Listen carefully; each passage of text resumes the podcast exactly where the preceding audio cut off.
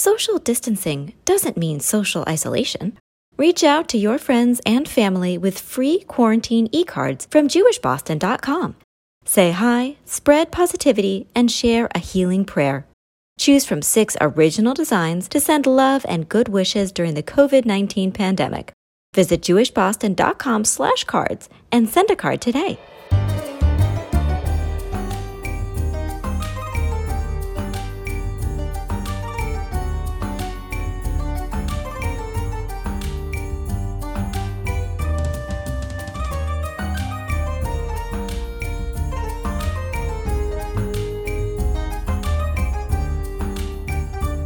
Shalom and welcome to the Vibe of the Tribe podcast from JewishBoston.com. I'm Miriam Anzovin, and I'm joined on this episode by the whole Jewish Boston pod squad Dan Seligson, Kali Foxman, and Ashley Jacobs. Hi, everyone. Hello. Hello. So, today we are gathered here to talk about season three of the hit Netflix series Fauda, which we all binged during quarantine. If any time is a good time to binge a show, it's now. And if you like your TV incredibly stressful to take your mind off the quarantine, this is the show to watch. After the ISIS related horrors of season two, which we discussed way back in episode 60 of The Vibe of the Tribe, our hero anti hero Doron begins the season once again undercover in the West Bank. This time, he's posing as the coach of a young Palestinian boxer named Bashar Hamdan. Bashar has dreams of making it big, but unfortunately, he's the son of Jihad Hamdan. Jihad was a notorious terrorist, now a middle aged man in a Mr. Rogers cardigan, just released from Israeli prison. Bashar is Doron's in to the extended Hamdan family as he tries to locate Bashar's terrorist cousin Fauzi. More than in previous seasons, the show examines the seemingly inescapable cyclical nature of the Israeli Palestinian conflict through the mentor mentee, friend enemy dynamic of Doron and Bashar's relationship. The young Palestinian Israeli actor who plays Bashar, Ala Daka, gets side by side billing with star Lior Raz, who plays Doron, which I think speaks to the focus Fauda puts on Bashar's arc throughout this season. The show also brings back Doron's team from previous seasons and introduces a new romantic interest for Doron. We also experience a new setting this year as the team ventures into Gaza on a dangerous mission. For those out there who haven't watched this season, beware this episode of The Vibe of the Tribe contains a lot of spoilers. Okay, so let's get into it. Team, what were your initial takes on season three? Ashley, let's start with you. I absolutely loved it. This was my first time watching Fauda. I binged all three seasons in like two weeks. and this was without a doubt the most intense and suspenseful season so far. It was jam packed with action. Actors actually got injured on set because of how intense the fighting was. The season premiere really felt like an episode right before a season finale. Like all the suspense just building up Captain Ayoub and Abu Maher, the head of Palestinian Preventative Security, were shot at the very end of the premiere. I was like, wait, what? Holy shit, this season is going to be amazing. And it was. And this was probably the first time that I really understood the gravity of the Israel Palestinian conflict. Not that I didn't know and understand it before, but I feel like it was just very visceral watching it. I'm not sure how to best describe it. The power it was shot, the emotion. I just I couldn't sleep. Yeah. Yeah, definitely. This was one of the most intense seasons and they're all intense, but this one was like next level intense. Dan, what were your thoughts? I'm totally on board with everything that Ashley said. And Ashley, mazel tov on being healthy enough to watch all three seasons in that shorter period of time. Thank you. This show can be a challenge on the heart. And really, I considered asking my doctor whether I was fit enough to watch it, but I couldn't get a telehealth appointment. So if, if seasons one and two kind of, you know, kept you up at night, season three is like two months of insomnia. The setting, the action, the production values all took a major leap over the previous two seasons. I thought that the story arc was incredibly poignant and compelling. And I think the one thing that they really did to up their game was that they recreated Gaza. Obviously, you can't film in Gaza, And what they did to show Gaza was just such a technical and staging feat, I was completely buying what they were selling. So, in short, about a season three, absolutely spectacular. Cannot recommend it enough. I know someone who was not quite buying what they were selling is Kali.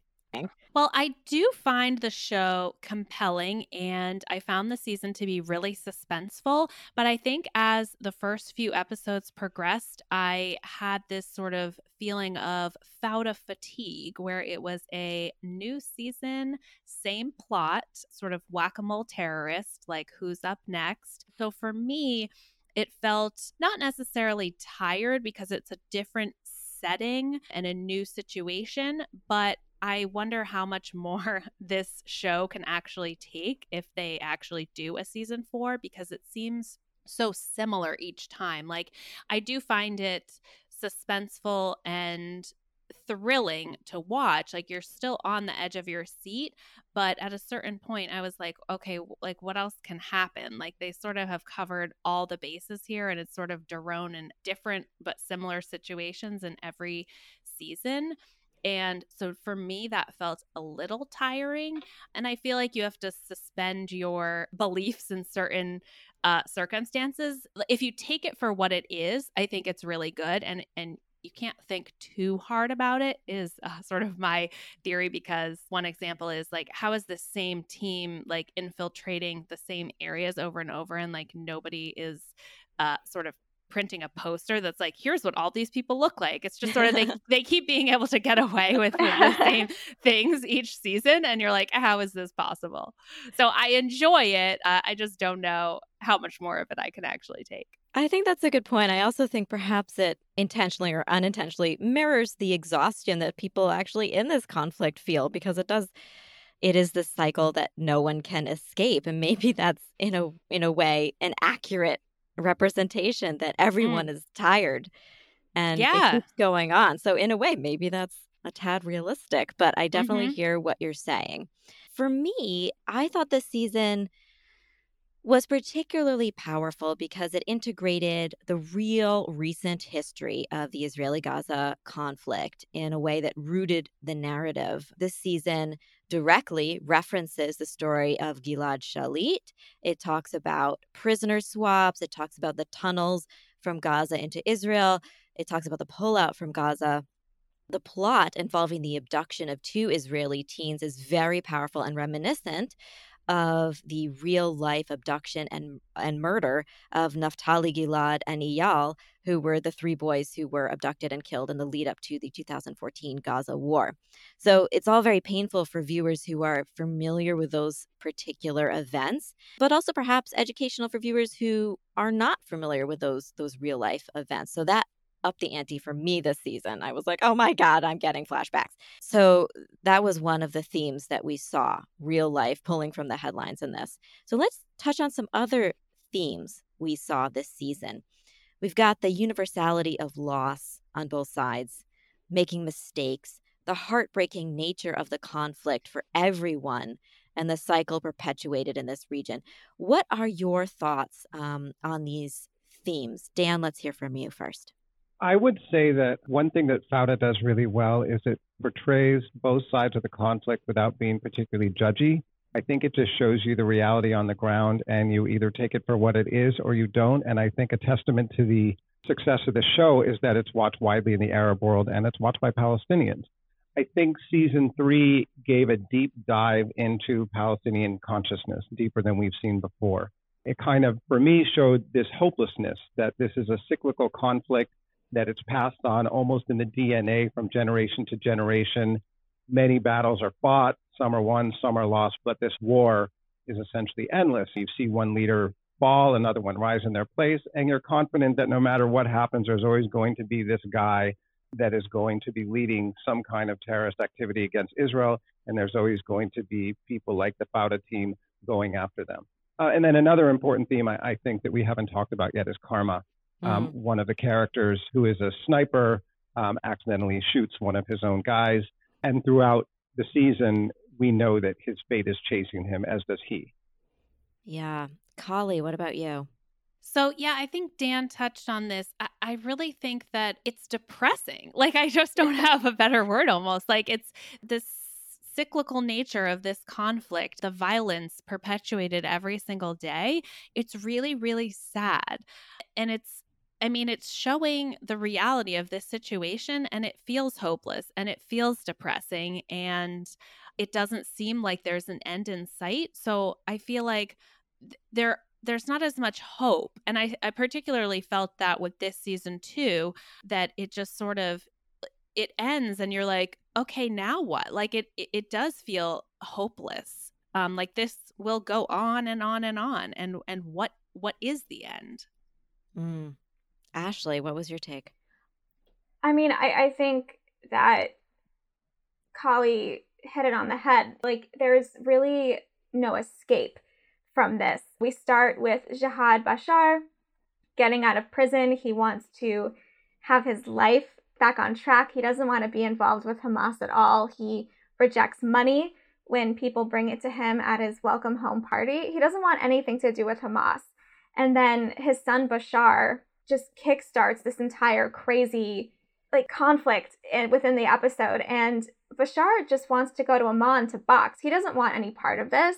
And he's very reluctant to do it. He doubts himself all the time, and his father gets roped into helping him. And they both didn't want anything to do with it. So I think revenge, the powerful nature of revenge, too, really plays a role. Season after season, it's people avenging their father, it's people trying to get even. And we also see that too on the IDF side with the character of Hila, the head of the Gaza desk. And I know we'll talk about female Boo. characters yeah, I know we'll speak about female characters later in the episode. Yeah, it's hard for me to think about it this way, but we do have to remember that this is indeed a show that focuses on the dramatic parts and the real, like, exciting, I guess we'd say. We're not being shown a whole picture here. And I do want to emphasize that it is a show, it is a drama, it is exaggerated somewhat for the dramatic effect. And this show would probably never go into discussing the amazing efforts on both sides of just people, Palestinians and Israelis, who are trying to bridge this conflict. This show is not about that. So I just want to remind the listeners that not to take Fauda as a verbatim history of what's going on. It contains elements of reality, absolutely, but it's not the full picture. And I think it's fair to mention that because we do see a lot of reality, but we also also should keep in mind that it's important to do our learn our backstory and learn the actual history and not just take from this that this is the be all end all of what the conflict is or this is this is the be all end all of Israeli and Palestinian life. And I just want to add one thing to that too, Miriam. I, I found it interesting in this season that I in more so than in others, I think that the Israeli characters were sort of acknowledging in a way that they believed in some cases that they have created this uh, this con not not the conflict but these certain circumstances like i know we'll get on, get into Doron in a moment but he he was sort of the catalyst for Bashar taking this this turn into violence. And at several points some of these Israeli characters have acknowledged like we did this to them. Yeah. Um which and it's a very complicated nuanced cycle but I just thought that was interesting. Yeah very much so. And Bashar's arc he goes from hopeful athlete. This kid, he's a boxer. He's very, he has a great relationship with his coach, who is secretly Doron. Uh, they actually really do care about each other. And he's, we track his trajectory from hopeful athlete to terrorist icon, who ultimately does follow in the footsteps of his father as a way to, to use this as a metaphor for the way the cycle um, feels inevitable and does pull in people who don't want to be involved in this, but it, they just get pulled into the conflict. So let's let's talk about Doron and his role in all of this. He is our anti-hero. We do know that it's his fault in a lot of ways. He's there on a mission, but part of that mission means that he uproots Bashar's life. So before we talk about that, we should mention that we met Lior Raz, who plays Doron, last year. He was amazing. He was funny. Uh, he was super nice. He and Dan bonded over being bald. He is. Um, I dress like him now. I, I also dress exactly. like him now for formal Dan events. Takes fashion tips from him now. And Lior is the co creator and co writer of Fauda. And in many ways, he has pulled from his real life experiences. He actually did serve in an undercover unit, which I find really, really fascinating how he's gone through his life and selected stuff that really make for an amazing television show. So, what is going on with Doron this season? He went through a horrible season two. He lost his father, he lost his love interest. Where is he now? Let's talk about like what's going on with him, Kali all I could think at the beginning was like, remember when Doron was like running that vineyard, like with his oh wife? Like, like, poor Doron. Like he was trying to be retired and he can't. And, and he sort of says this at the end, like, this is who I am. Like, I can't just step aside. I can't really retire. So, and you think about it, it's just months after this very traumatic experience in season two that he's undercover again. He's at it again and so you think, oh man, can this guy ever catch a break? Like he he needs some therapy, he needs some oh, time oh, off. Yeah. And eh, and so it's really it's sad to see sort of the fact that he loses his family yet again in this other in this new way and and it's like no wonder Ito is traumatized because he was almost murdered last season so he's probably afraid of his father and his work but Doron is driven by this unit and this work and I feel like in some ways like this unit is more of his family than his actual family mm-hmm. because he is basically risking his home life to continue with this work that he does. So he's very driven by this so i think it's interesting to see like what motivates him like he he can't be still like he's in on this action and and this is who he is. Yeah. Dan what do you think?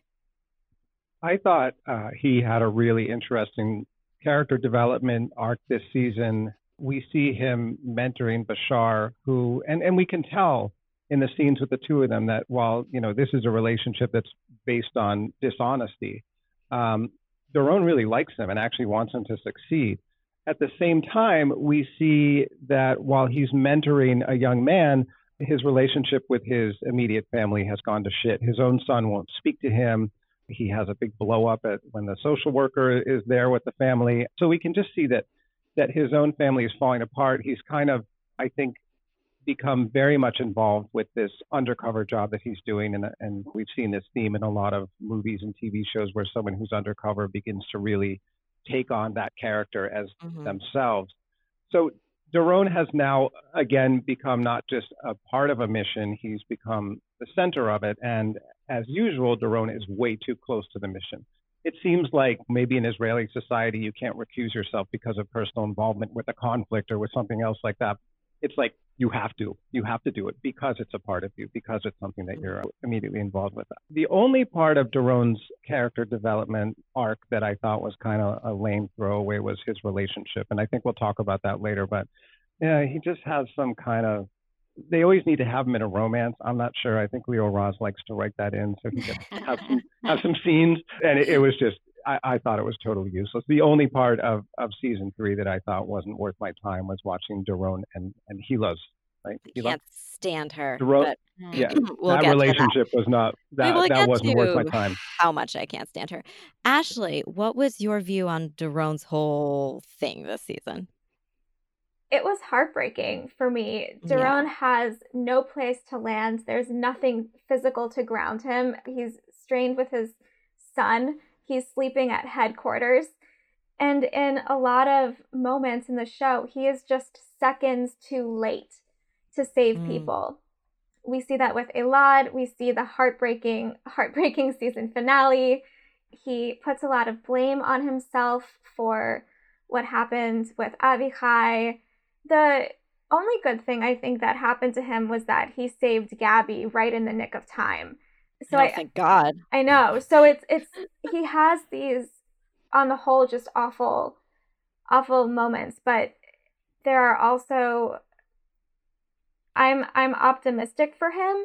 I think that because he's so invested and because he like Dan said is the job, I think that that only drives him to work harder and fight harder. And yes, he does break protocol. Like that's that's been known from like the all the time. Yeah, like it, it's been known from the get go that he does that, but I think it just makes him a better a better soldier.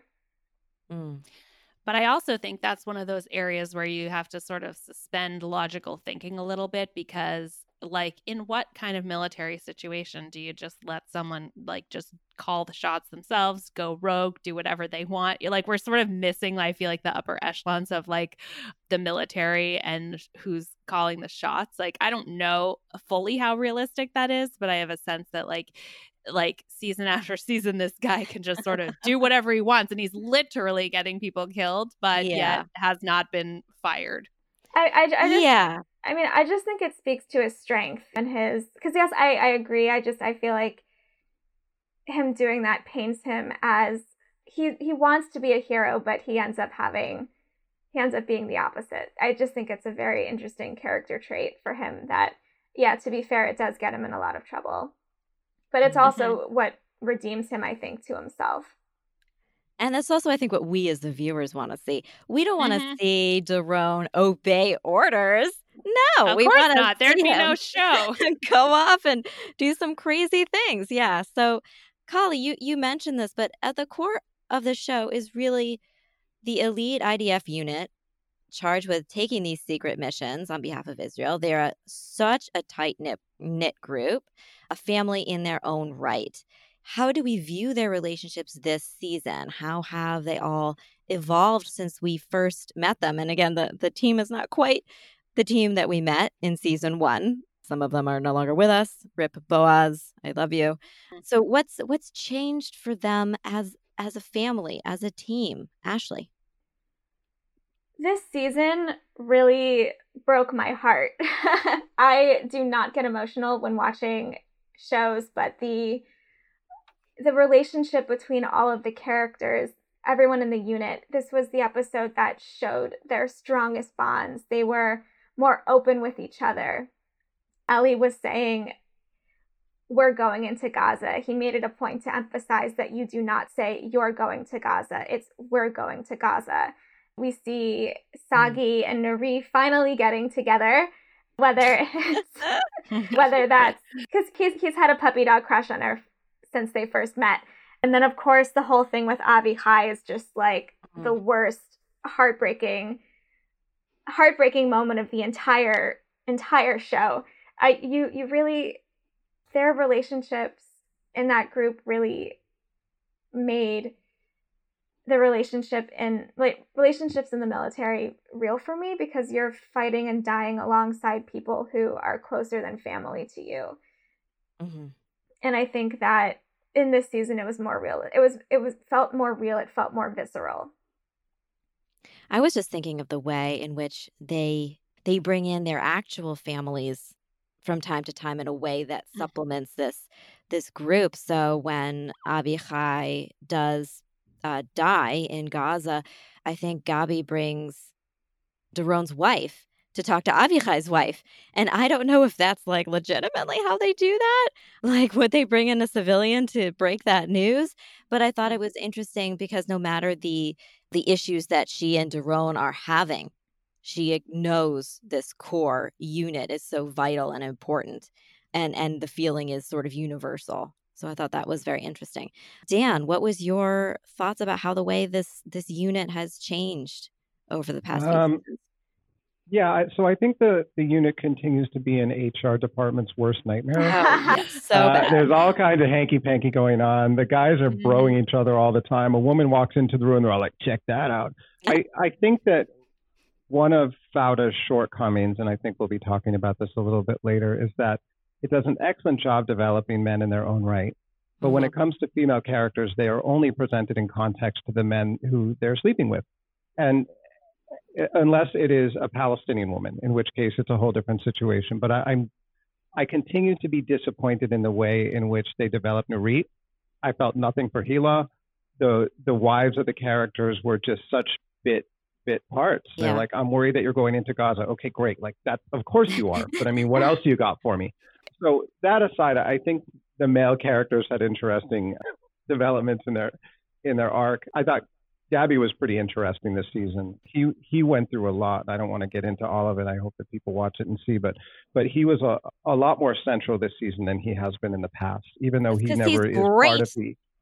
Yeah, he's Yeah, he's, he's an amazing so character, and while he's he's never in the arena, he gets kind of pulled into it this time, which which was a really kind of interesting way to to take him as a character.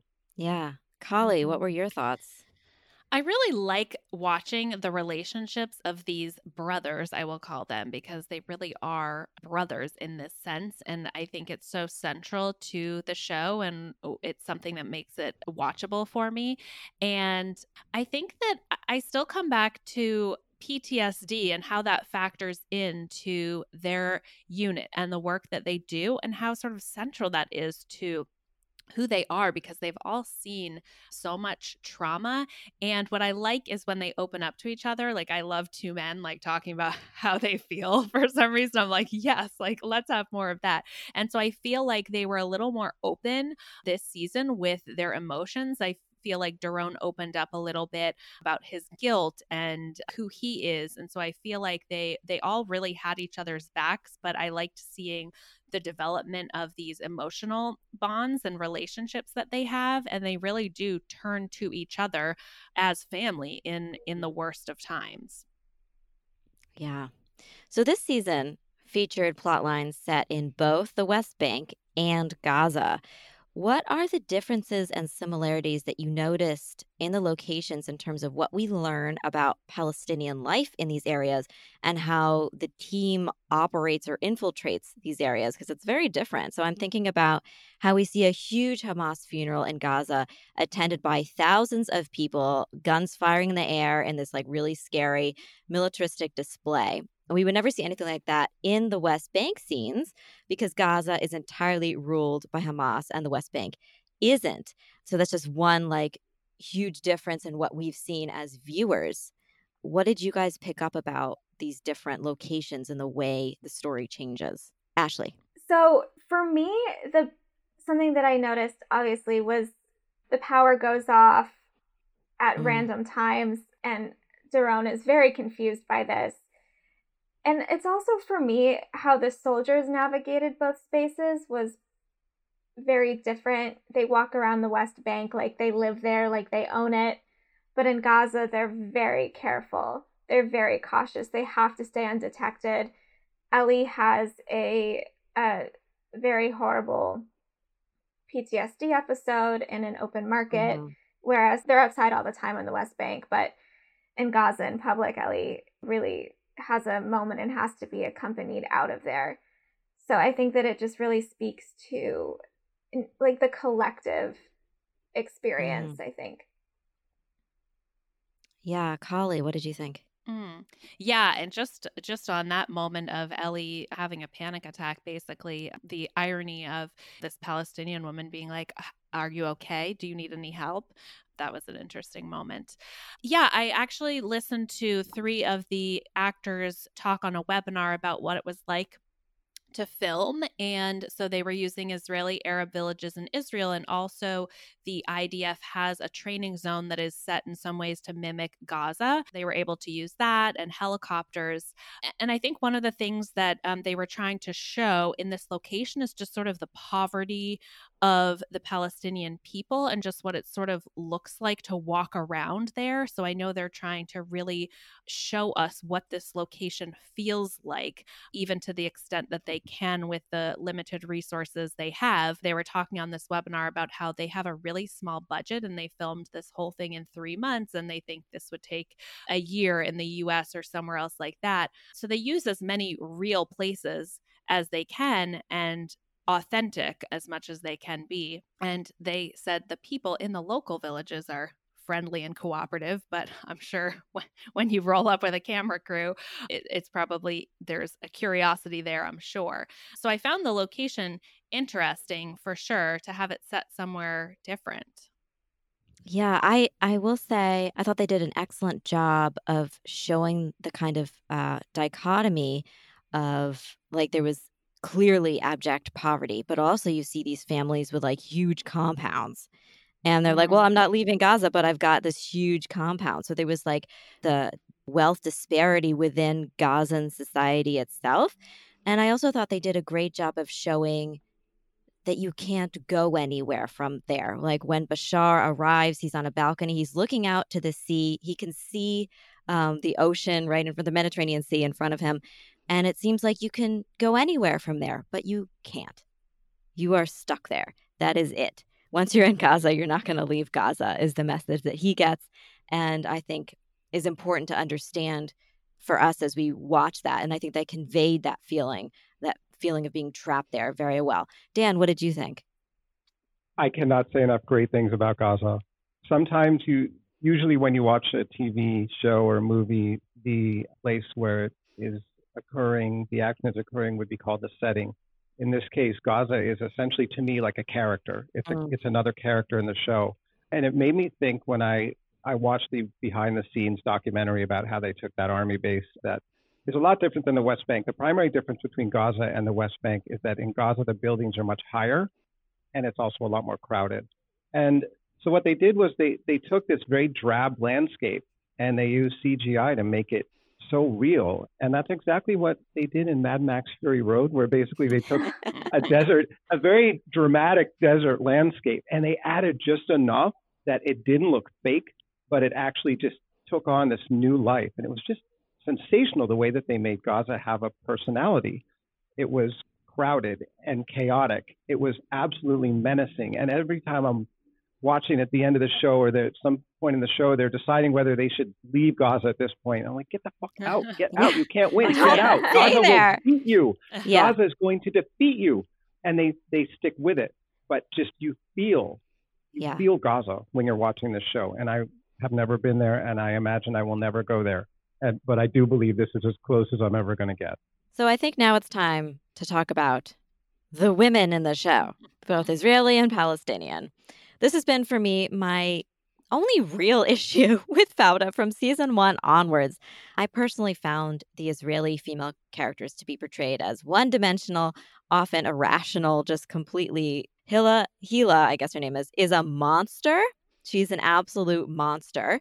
Uh, Nurit is a vacillating cheater without a moral compass. Yara uh, is completely pathetic. But on the other side, the Palestinian women I found to be portrayed as really brave and strong and loyal. Um, like Bashar's sister, Haifa, is just tough as nails in the face of her family's destruction. And Abu Muhammad's daughter remains loyal to Hamas even when her father is collaborating. Do you guys, I have a feeling that you do, see it this way? You're just like, what the heck is going on with the writing on these female characters? Kali, yes. what do you think? so, yes, I agree um, with most of what you said. I-, I, wonder if there are any females in the writer's room, for one thing. Great question. Uh, yeah, because we really don't see many of them. They're one dimensional, as you said. There's just not a lot they have going on. The one thing that I I don't fully agree with is Hila. I feel like how is she any worse really than Doron? She flouts authority, she makes up her own rules. So I do feel like they're similar. So I don't know that I would paint her as a monster because to me she and and she was trying to tell Doron this too. I do feel like it was hypocritical that he is upset with her for doing basically the same things that he does season after season. So I didn't see her as completely evil, I think, as the way you do. And then for the Palestinian women, I do feel like um, they're somewhat stereotyped into this mm. that they're motivated only by revenge, it seems like, sort of season after season, and this one too. They do they they are portrayed as very loyal strong brave as you said but but it's this seemingly motivated only by revenge that I feel like he keeps mm. getting perpetuated here. And Nurit, yeah, she like she sort of like, sat out the Nurit? majority of the season, I feel like. And then she comes back in and had sort of maybe missed this action. But yes, they we need more females and we need yeah. uh, better written characters. I think my thing with Hila is I mean, yes, all, all the characters display varying levels of moral challenges that they're facing. And perhaps it is hypocritical of me to judge her when Doron is just like whatever. But I would say Doron is in the field and Hila is behind a desk and like her whole personality as written is she'll do whatever it takes to bring down uh, that guy abu muhammad i think is the guy she's trying to bring down Mhm. anything and she will lie to do it and she also has tattoos and is bossy like that's that's it she doesn't have Mhm. any nuance to her character so she's just an ambitious hot israeli lady essentially and Mhm. and I think that, that that's that's what bothers me about it is she has nothing beyond like Doron has layers. Gila has I think uh, we we find out less about her and Mhm. she is a little bit more one dimensional. So I think that would be my one thing about her is if she was portrayed with a little bit more nuance and complexity and less rolling up of sleeves. I don't know. I think it might be different. Ashley, what did you think? So when it comes to Gila, I agree with what Kali said about how Gila and Doron are are the same. And Gila even tells Doron that. I mean, yes, what Gila did was awful and shitty and uh, just rooted in revenge. But I think that there was a grain of, of truth to what she said about how they are the same in that Mhm. way. For her, like, my biggest kind of laughing moment was that she, when Doron calls her, uh, or when she calls Doron or something and is like, come over. And Mhm. Doron's like, I have to shower. And she's like, no, don't shower. Just come over. Yeah, no, and no, then, no. Shower. like, shower. No. Definitely shower. no, no, no. Like, like she essentially like, and then she's he comes over and she's getting dressed and like straight from a shower. Like she calls him over to have sex with him. Like that's that's Yeah. what it is. Like she she goes after what she wants in that way. So I think that whereas before any sort of romantic relationships Doron had were more passive, if you will, Gila really just goes after what she wants. So I thought that was interesting. For me, another aspect, another character that we didn't talk about yet, who has more nuance, I think, as a female character, is Anat, who we meet in season two. She's Moreno's sister. She Mm. and Steve are they ended season two not together, and then we start season three and they're married with a baby. Um, and sh- we we see that she does have postpartum depression Yes, after yeah. after giving birth. This is the first time we see something deeper from her other than grief and anger and cute caring girlfriend. So I think that that display was very interesting and very surprising to me, but I'm really glad that they included that. I know that postpartum depression isn't something that's often conveyed. So when Mhm. she's crying and very overwhelmed and telling Steve all of this, I thought that that was a real show of bravery.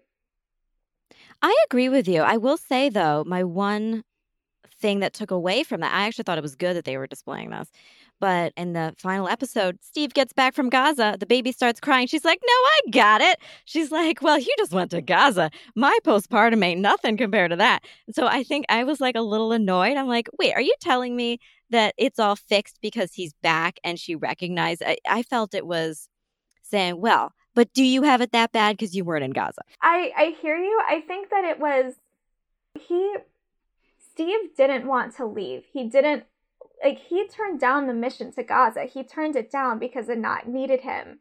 And then when the shit hit when shit hit the fan with Avichai, Steve and Nurit go in to rescue them. And I think that it speaks to the strength of the team's bond, but also the fact that Steve his bond with Anat too is very important. And I think that not taking the baby in the last scene wasn't her empathizing with Gaza. I think it was her also showing that she's feeling better because, I mean, Steve comes home and he doesn't want to see, like, he's not looking for the baby. He's not doing that. So I thought it was, I, I read it differently, but I can see what you're Mm. saying.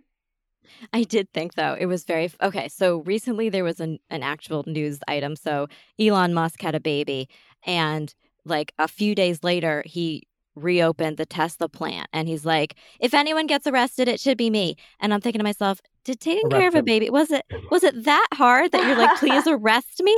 So in, Arrest and I him, was thinking please. exactly. I was thinking, did Steve go to Gaza because taking care of the baby was too hard?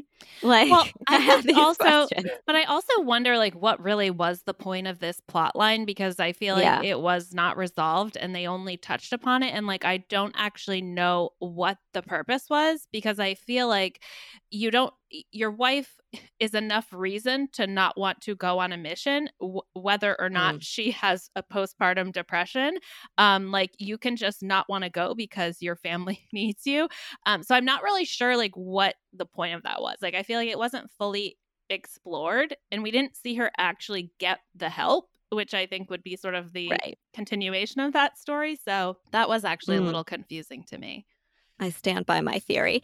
Dan, what do you think? I think Kali, you hit the nail on the head that the women in the show are are never fully developed. Mm-hmm. Their roles are never entirely clear. They're never central to the Israeli side of things. And I was surprised while you guys were talking. I went on the internet, which knows everything. Mm-hmm. The lead writer of the show is Michal Aviram. I apologize for not saying Michal. Michal Aviram. She is and is... female Michal. She's a what? woman. That surprised me. This surprised me a lot. So it doesn't necessarily mean that she's going to write in a way that is a more accurate or you know sympathetic or complex portrayal of female characters. She apparently doesn't. This show is lots of not socially distant bro hugs. It's lots of male bonding and cigarettes. Get me a beer, bro. So many women cigarettes. Are, so many. Yeah, I mean, women are figuratively and literally on the outside of the circle. Mm-hmm. They are always on the outside of the circle. They are openly objectified. And I, I think it's a real problem with the show. And as it goes forward, there are female characters that, that they could begin to develop. And it's a, it's a question of whether, if, if the whole thing is like, okay, if you want to have an undercover unit in um, the West Bank or on Gaza, you can't maybe have a woman do it. Is that what they're telling us? Because mm-hmm. the woman who they introduced, Nurit, at the end of season three was one of the most effective characters in the entire season. So I think you know they're they're missing something, and they need to connect that dot. And and when we when we begin to think about where we're going to go from here, if there's a season four, maybe step it up and have the women be more central to the show as opposed to just victims or people reacting to situations or something like that. I just wanted to come back to Yara though, because it seems like, I mean, speaking of women, like she was in a way the driving force of part of this mission um halfway through and i know miriam you found her to be pathetic and i'm not sure yep like what else did we expect her to be doing? Like i feel like if i were kidnapped and held hostage i'd be crying all the time as well and like would be terrified. Like i i don't know that she, she was like 18 17 18 like she hadn't been sort of trained in the military yet so we don't know what kind of skills she has so i'm just curious like what what else we would have wanted from her. She obviously is a victim and was kidnapped. Yeah. So what else could she have done? Like her male counterpart did attempt to fight back, but are we saying that she's pathetic because she she did no, not do that as no. well, or what did you find sort of? I thought he was stupid because what was he going to do? Yeah. Run out of Gaza? Like, right. come on, man. Yeah. So I'm not saying that he did anything right. I'm saying that nothing about her character brought anything new, and maybe mm-hmm. it didn't need to. She was just the female victim who cried mm-hmm. all the time. And that's her character. And maybe they could have done something a little bit more because part of the huge switch in Bashar's character is he starts eh, like almost taking her under his wing and being mm-hmm. like, we're going to get through this. We're going to get through this together. And she's just there being like, what the hell is going on? Yeah. Like, what is wrong with you? I thought there could be more nuance to their relationship, mm-hmm. more finding out more about her as a person instead of just being the, this woman who gets schlepped around from point A to point mm-hmm. B. Just, just to understand her a bit more as to mm-hmm. what she was going through other than yes it's horrible yeah so that was just my my view not that she is there's anything wrong with her being um, upset about being kidnapped and held in Gaza, but just a bit more meat um, on the bones in terms of who she is as a person and yeah. what this means for her life. And and when she gets back to Israel, we mm. see her once on TV, but again, we we still don't get a sense for who she is mm-hmm. as an mm-hmm. individual human woman. Yeah. So that was kind of my thought there. I think Yara had a very interesting role. You mentioned uh, Bashar with her, and I think that Yara's purpose, I think, in the show was to help Bashar cling on to some level of humanity. We see him go from aspiring boxer to murderer at the end, and I think yeah. that the relationship was very interesting. He spends a lot of time comforting her, even when both people are together a lot, and he spends a lot of time with Yara. And towards the end, she's begging him, like she's calling him by name. She's like, please, Bashar, please, Bashar. So I think that her role as a driving force for this mission is important, but I think also in Bashar's character evolution. Yeah. And perhaps she needed to be very pathetic to underscore his the monstrosity. Role is, yes, yeah. yes. I think I think you're probably right that she needed to be as portrayed as weak and helpless as possible so that it was very very clear and evident that when and this is a spoiler but we told you in the beginning Mm-hmm. when Bashar murders her in the final minutes of the final episode of the season there's no question that he has it's not like two people in equals amount equal Mm, amount of mhm, conflict or it's not mhm. two antagonists it is a victim and a murderer. Eh, so so i think you're probably right about that. So what do we think about where the show can go from here? In the last moments that were so depressing of that of that season we see Doron who is just seconds away from saving her. He fails and we see Bashar being welcomed into the prison by an adoring public the adoring public he wanted to have as a boxer but as a terrorist he gets that too where does this show go? Can we go through another season of Doron losing the people he cares about? Or at what point do we as the audience go, oh my God, I can't take it? Mm. Kali, what do you think? Oh, I don't know if I can take it. Yeah, you said in the beginning, it's like, I don't know if I can go through another season, a new season, but a slightly different plot. Where else can Doron go from here? He's basically lost everyone he cares about, and I'm just not quite sure of what happens next. I do think it was really interesting just the symbolism of beginning the season, like the opening moments with this father in jail and then Mhm. ending with a son in jail. And it's just like Yeah. the cyclical nature of this conflict. So it would be another season showcasing that, maybe slightly different location, new terrorist. But uh, I know they're writing a season four. So I think the plan is for it to go forward. I just honestly don't know like what else they can do. Dan, what do you think? This has always been Doron's story, and he is in every season, what they call it, failing forward. With every success, there's a loss. With every achievement, there's failure. So I, I am curious how they're going to, what direction they're going to take it in, because if they're going to keep this about Doron, he's down to two kids, a wife, and a very Ex-wife. cold world. So Yeah. yeah, ex-wife and two kids, a social worker who hates him, and a Mm. son who's just figuring out whether he likes him or not. I'm I'm curious to see how they'll do it. I think it would be fascinating to have the lead antagonist be female next time around. I don't know Oh, that would be that's a common thing. great. Mhm. And I wonder how that would change the whole bro thing going on.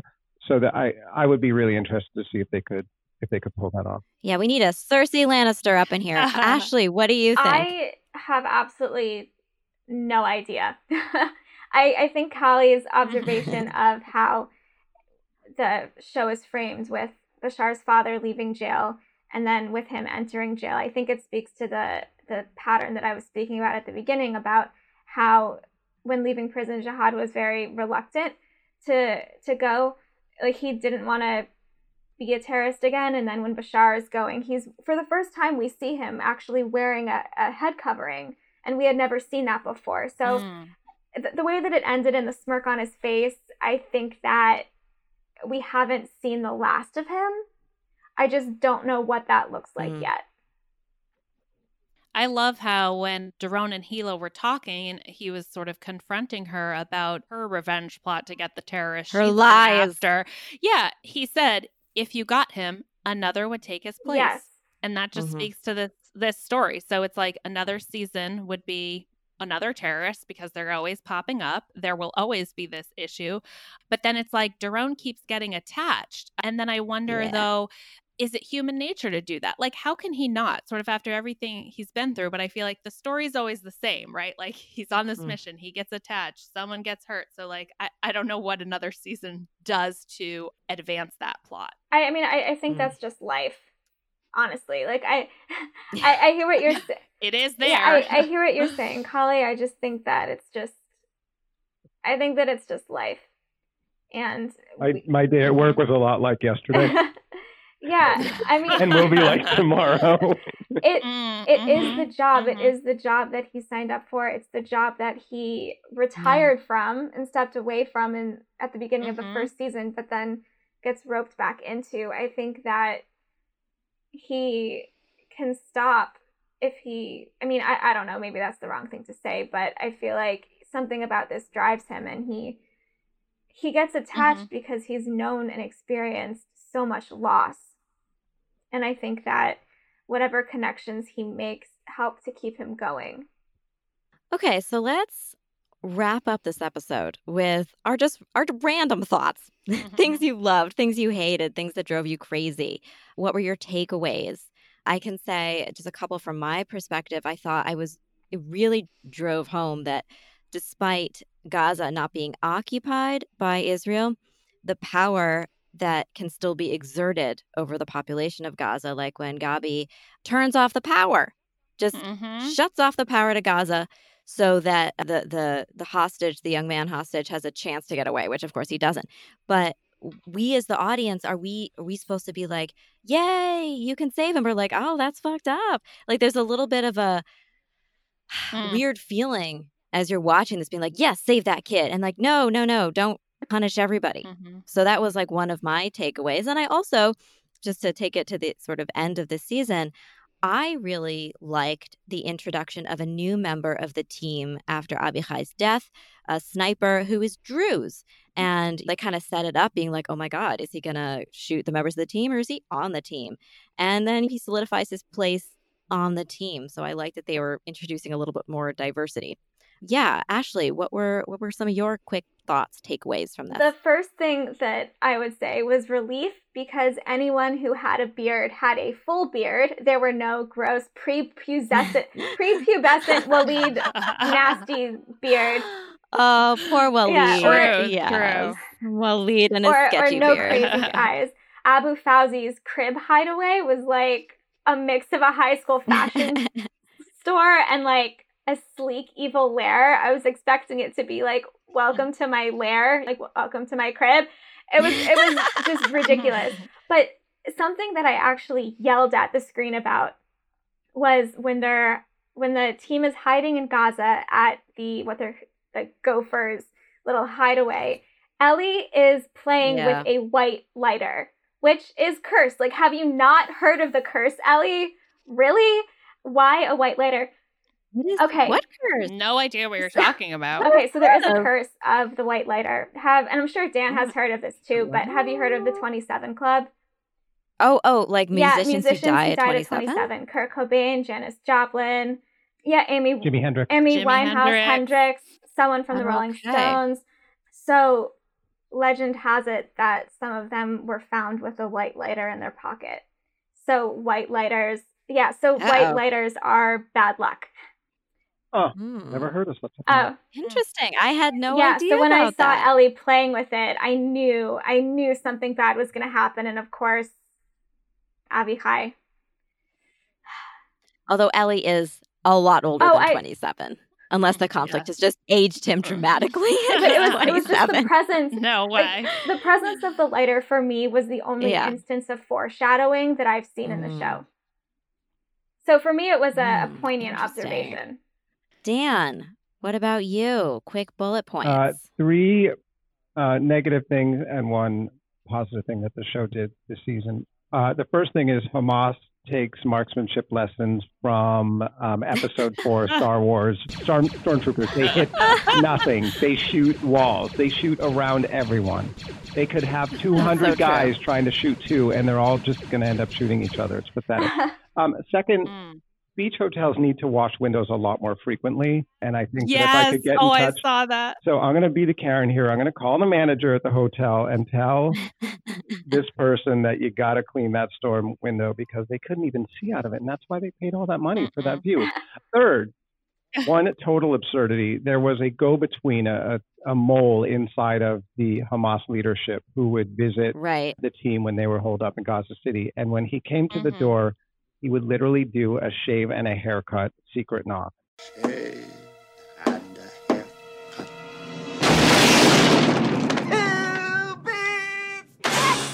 And okay, so I'm watching this really serious moment. We're like, oh my god, the tension in the scene, and then like, it, it, it, it, it. Like, holy shit, they're using shave and a haircut. This is like Looney Tunes.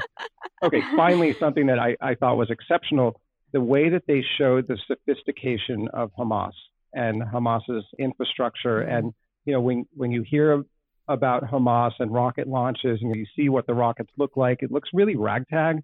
They showed these, these, these communication centers where they had blocking technology and they had all kinds of things and they had sophisticated weapons. They were, you know, well uniformed and they seemed to do their jobs well, except for shooting. So I was, I was surprised and sort of wondering the, the realism. I assume it was very real of the level of sophistication of what we, you know, kind of dismiss as a ragtag terrorist group. It is certainly not. I would never dismiss Hamas like that. Come on. Mm. We know that they can do a lot. They can do a lot. Kali, what were your little takeaways, quick quick thoughts. Oh, so speaking of Hamas, like I just find it kind of I, I, don't know if humorous is the right word, but when we see them sort of like making these like terrorist plans from among like some ancient rock hmm. ruins, like it's just this very interesting juxtaposition of where they're making these plans just visually. And that's happened from season to season.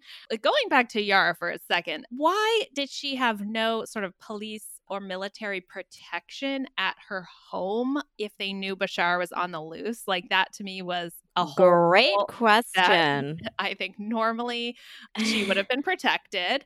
Yeah, I, I don't know that there's anything uh, really else I have. I, I just think it was interesting, though, that the characters didn't actually know Arabic. They don't speak Arabic, so they had to learn everything phonetically. So there was no room for any kind of improvisation the way that they could in Hebrew or to tweak a sentence or something. They had to learn it all exactly as it would be said. And on this webinar I, I attended, they were all saying it's such a beautiful language. And they they all actually said they they wished that when they were younger or that it was part of their mm. education mm. to actually learn how to speak Arabic fluently. And they all said that that was a regret of theirs not having learned that.